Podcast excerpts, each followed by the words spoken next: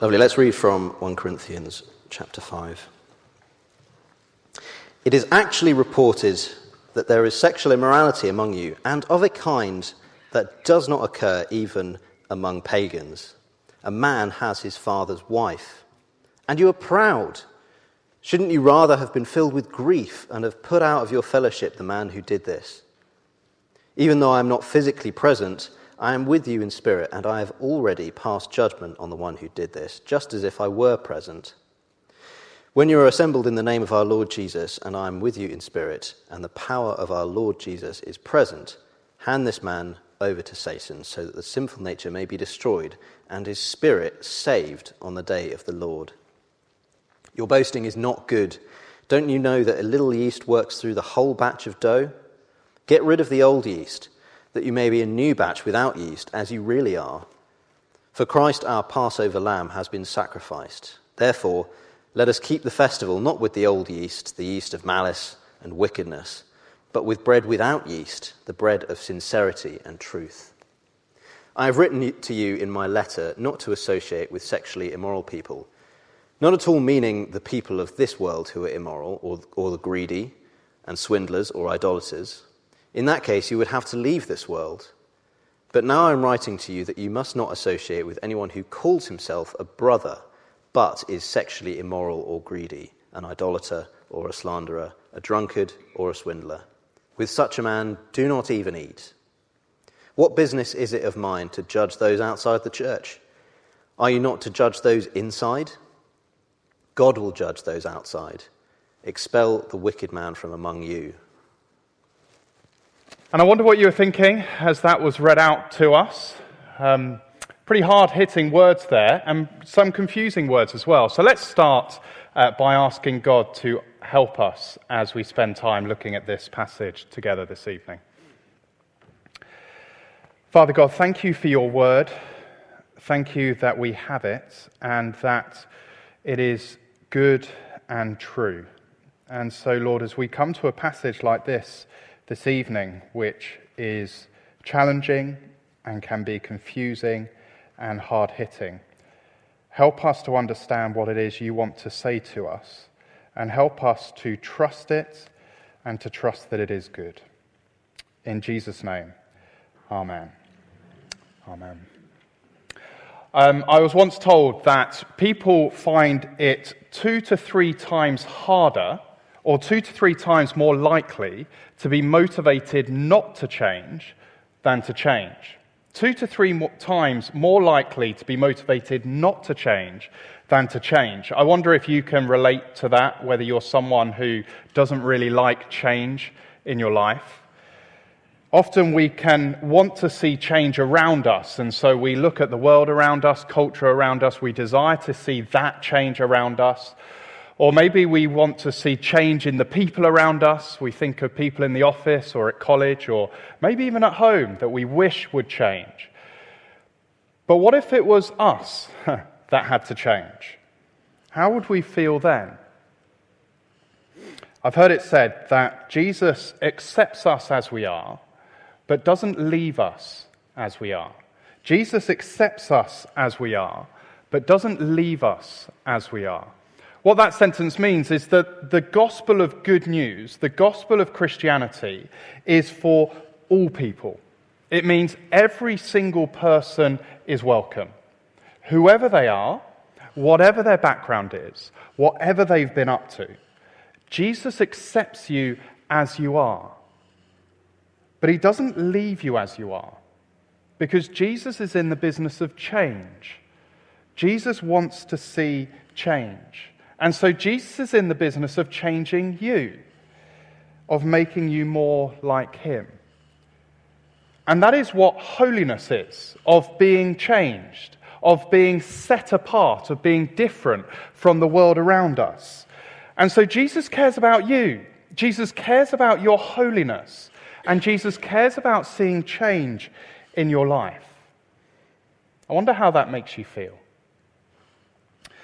We've come to a change in the section in 1 Corinthians. Up to now, 1 uh, Corinthians chapters 1 to 4 was the opening section of the letter where Paul writes to this church in Corinth and he's concerned about them. Because the Christians there, they think they're more spiritual than they actually are. They think they are more healthy than they actually are. They think they're wise and they think they're powerful, but they're looking in the wrong places for that wisdom and strength. And so Paul says to them, Stop looking to the world. You need to look to the so called weakness and foolishness of the gospel, because in that, that is real strength and wisdom. And so as a result, Paul challenges them and says, Look, you're not as spiritual or mature as you think you are. And now, as we move to a new section from chapter 5 onwards, Paul addresses specific issues that he's heard that the Corinthian church are struggling with. Issues or areas where the, the Corinthian Christians think that they're actually pretty spiritual in, they're pretty mature in. And yet, Paul wants to show them that actually they've got it wrong. You see, Paul wants them to be a spiritually growing church. Paul wants them to be a church that is seeing change. Paul wants them to be a growing in holiness church. And so, in this section this evening, we see two areas of concern that Paul has as he longs to see them grow and change. First, we see Paul has a right concern for an individual's holiness. And then, secondly, we see Paul has a right concern for the church's holiness. So, first then, a right concern for the individual's holiness. Paul writes to the Christians there to, to address a specific issue. Verse 1. He says, It is actually reported that there is sexual immorality among you, and of a kind that does not occur even among pagans. A man has his father's wife. There's a man in the church who's having a, a sexual relationship with his stepmother. And, and the phrase that Paul uses implies that this is an ongoing relationship. It's not just a one off thing, but it's an ongoing relationship of which the man thinks it's all okay. And Paul writes to them to say, no, it's not okay. But Paul writes not just to address the specific issue, but he also wants to address the church's response to the issue.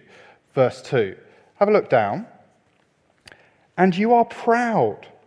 Shouldn't you rather have been filled with grief and have put out of your fellowship the man who did this? Even though I am not physically present, I am with you in spirit, and I have already passed judgment on the one who did this, just as if I was present. You see, there's a case of sexual immorality. Sexual immorality, it's, it's any sexual activity that is outside God's plan, God's good plan for sexual activity. It's any kind of sexual activity that is extramarital sexual sin. And Paul is horrified that it's happening, but he's equally horrified at the response the church has had to it. He's horrified that it's being accepted. And, and, and not just accepted. Do you see how he starts verse 2? He's horrified that they're actually proud of it. It's almost as if they're proud of their ability to be able to accommodate this kind of relationship in the church. It seems as if the Corinthian church, almost in their puffed up spirituality, uh, their freedom that they know and enjoy in the Spirit, that they go, here is an example of our, our Christian freedom, our Christian liberty. We have a freedom in Christ to just do what we want. As if they're saying to the world around them, hey, hey, look how progressive we are as a church. Now, it may be easy to, to think how we might see this in churches today, where people think there are just outdated values on sex, and so we need to get up to date and match the culture and society around us. But before you go there, this is worse, verse 1. This is something that the pagans wouldn't even entertain. This is something the world around the church, the society, the culture around the church, they wouldn't agree with. And that is saying something for sexually promiscuous city of Corinth. Paul cannot believe that he's had report that this is happening in the church. But almost more than that, he cannot believe that this is being accepted by the church the response of the church. And so it's striking that in our passage, Paul actually spends more time addressing the response by the church than he does the sin itself. He says, Look, the sin shouldn't be happening, but let me tell you how you should be responding to it. Rather than being proud, you should have been grieving, verse 2. There should have been mourning that this is happening in the church, showing a, a deep anguish at this sin. And so you should have looked to have dealt with the issue. As you'll probably be aware, we seem to be living in an increasingly permissive society, a, a yes culture.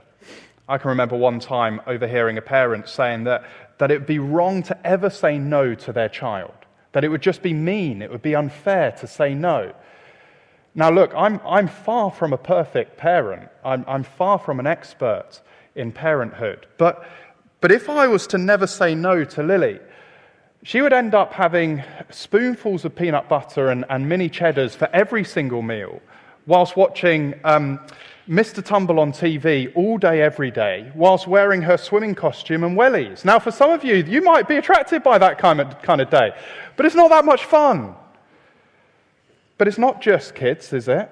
It's not just little kids or slightly bigger kids. It just extends across the whole of society. We live in a world that doesn't want to say no. We live in a world that says you shouldn't be saying no to me. If it feels good, do it, we're told. Who are you to tell me what I can and can't do? That was true in the city of Corinth, and it sadly seems true in the world today. And the worry is that today this, this kind of permissive culture seeps into our church. We never say no. And that's what happened in the city of Corinth. This culture seeped into the church. And worse than that, it was almost given off as a kind of super spirituality. Look, we can do anything. And Paul says, no, don't just say yes to everything. In fact, that isn't loving. Say no. You, you need to deal with it. And in fact, four times in our passage, four times Paul tells the Corinthians how they should be dealing with it. Verse 2, verse 7, uh, verse 2, verse 5, verse 7, and verse 13. Have a look at verse 5 as an example of that. Paul says, Hand this man over to Satan, so that the sinful nature may be destroyed, and his spirit saved on the day of the Lord. I don't know what you think or how you feel when that, that verse is read out. It, it sounds kind of harsh, doesn't it? I mean, what is going on in a verse like that? Look, Paul, Paul doesn't, isn't saying to, to kind of hand this man over to Satan so that he's lost forever to Satan. And he's not saying in this verse any kind of uh, call for any kind of physical harm to this person. But rather, he's, he's speaking about Satan's realm. In 2 Corinthians, Paul talks about the devil being the spirit of the air. And, and so the world around us being Satan's realm. And so he says, Look, you need to put this man out of your fellowship, out of the, the gatherings that you have as a church, out of the communion gatherings that you have, and so into Satan's realm. And the intention is that, that, that, that his sinful nature, the, the sinful part of him, well, that might be dealt with. That will be destroyed. So that, in the end, he is in fact saved. So the intention here is the man's salvation. It's almost as if as he goes out, he, he kind of comes to his senses and goes, What am I doing? This isn't worth it. This life I lived, it, it, it, doesn't give me the life I want, it doesn't fulfill me. And, and so realizes that and, and repents and turns away from that way of living and comes back to Jesus Christ. Paul is serious about sin. Paul is serious about purity. Paul is serious about holiness, that set apartness, to be different to the world, to become more like Jesus Christ. And so there is a big challenge here not to tolerate sin in the individual, both in ourselves and those around us. to have a concern for an individual's holiness. But it's not just the individual. Uh, throughout 1 Corinthians, as Paul writes to the church, he writes to the church. He recognizes that the Christian faith isn't a faith to be lived alone, but as a Christian, you are part of something bigger. And so, as Paul is concerned with an individual's spiritual health, an individual's purity, an individual's holiness, it is because it has a direct impact on the whole church. And so, in the rest of the passage, Paul shows a right concern for the church's holiness. And he starts by showing that through an illustration. Verse 6. Have a look down. He says, Your boasting is not good. Don't you know that a little yeast works through the whole batch of dough? Get rid of the old yeast so that you may be a new batch without yeast, as you really are. For Christ, our Passover lamb, has been sacrificed. Paul speaks a language into the Corinthian church that they would understand. Now, I don't know if we've got many home bakers here. Uh, maybe this uh, would speak more, well, certainly speak to me, uh, speak more to you. In 1972, uh, Cadbury's had to get rid of 25 million chocolate Easter eggs. Now, that is a tragedy because they found out that the yeast in the cream filling uh, expanded once the eggs had left the factory and caused all the eggshells to break. And so, and so you saw the yeast that affected the whole batch. Paul's saying, look, just as yeast spreads and grows and affects the whole batch of dough, so sin can spread and grow and affect the whole church. If nothing's done about sin, the impression is that, hey, it's all right. It doesn't matter. And so other people may follow. And yet, Paul doesn't just simply use this as an illustration that they get, like I get chocolate it actually has a deeper meaning. And, and so, as Paul mentions yeast and, and dough and, and mentions Jesus as the Passover lamb, the, the minds of the Corinthian Christians will be taken all the way back to Exodus and the Passover and the need for the Israelites to remove the yeast from their bread before the lamb is sacrificed as a way of preparation for what's coming. And so it points forward to Jesus Christ our Passover lamb, who is sacrificed on our behalf, who washes us clean from our sin.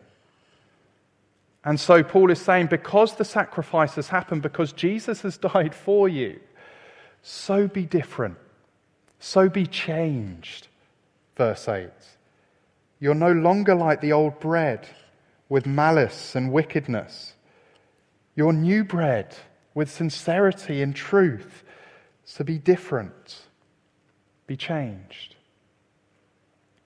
And Paul almost reaffirms this in the rest of the passage in verses 9 to 12. It's interesting in verse 9, we actually learn that, that whilst this is our 1 Corinthians, there has been a previous letter to the church in Corinth.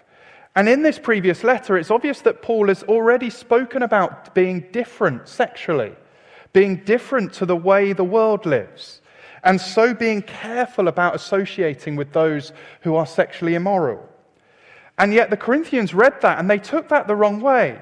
They thought Paul was saying, look, have nothing to do with anyone who's out there in the world who is sexually immoral. And Paul goes, no, no, no. You realize if you put that into practice, then you'll not interact with anyone in the world. That can't be the case.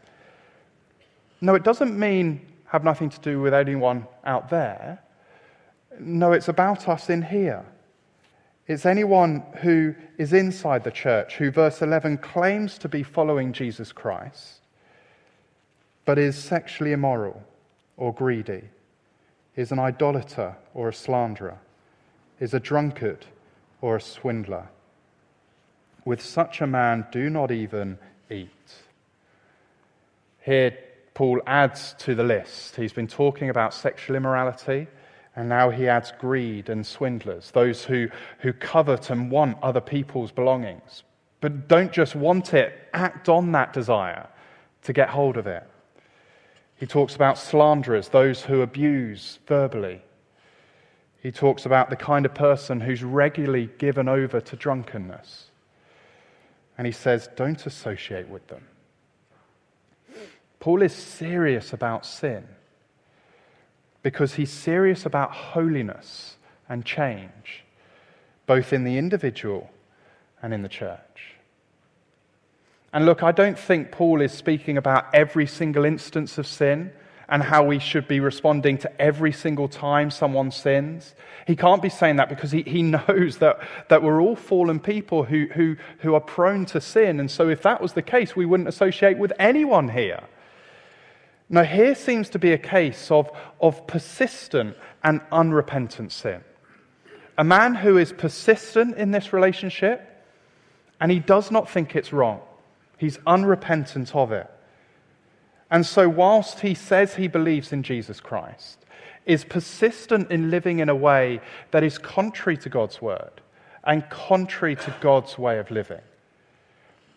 And so, Paul says, look, it is right and it is loving to challenge them for the good of, of the individual, their own good, but also for the good of the whole church.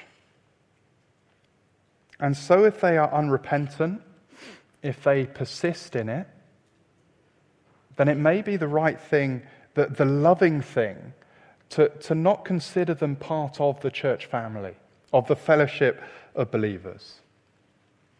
What might that look like? Well, it might be to, to not invite them to take part in communion, a, a meal for those who, who are saved by the blood of Jesus Christ and are repentant of their sin.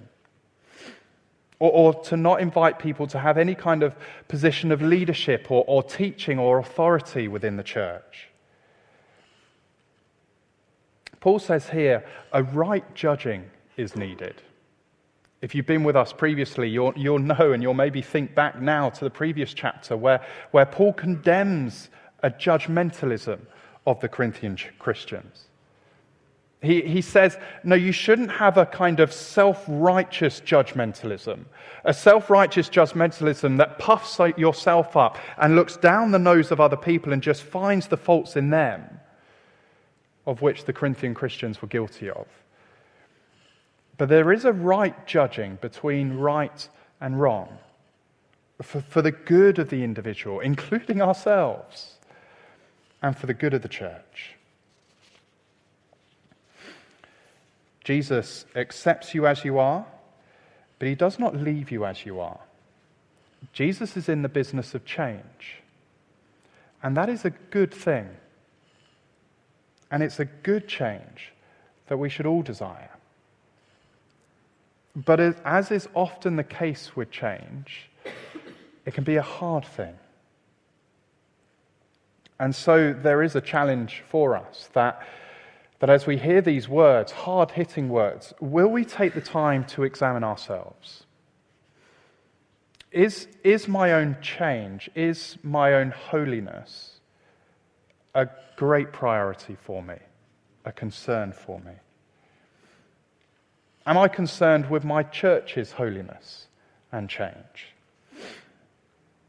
It's right to examine ourselves. What, what sins may I be tempted in my own life to, to kind of just brush over and say, ah, it's, it's okay. To justify and, and excuse away. Oh, sure, sure, yeah, I get, I get angry, I, I lose my temper, but look, if you had to deal with these people, you'd get angry too. It's their fault, not really mine. And as a church together, what, what sins may we as a church be tempted to just brush over, to kind of look the other way. Paul gives us examples of, of what these could be any kind of sexual sin, or greed, wanting what other people have, or wanting what we don't have. How we use our words with one another, or behind one another's back. Any kind of idolatry in our own hearts or as a church. And so, as, as Jesus wants to change his church, as Jesus wants us to grow as a church, how might, how might we, as a church here at St. Mary's, how might we cultivate an environment where, even though these are hard conversations, we might recognize that these are good, healthy conversations? How might we have, a, have an environment here where we can have these kind of conversations so that we might want and be able to help each other change? Why don't we take a few moments? On your notice sheet, if you've been taking notes, or if you haven't been taking notes, at the bottom there's a couple of questions. Um, why don't we take a couple of minutes now, um, just quietly on our own, just to think those things through and to reflect on them. And then in a couple of minutes, I'll pray for us and wrap us up. So why don't we take just a minute or so just to think those things through?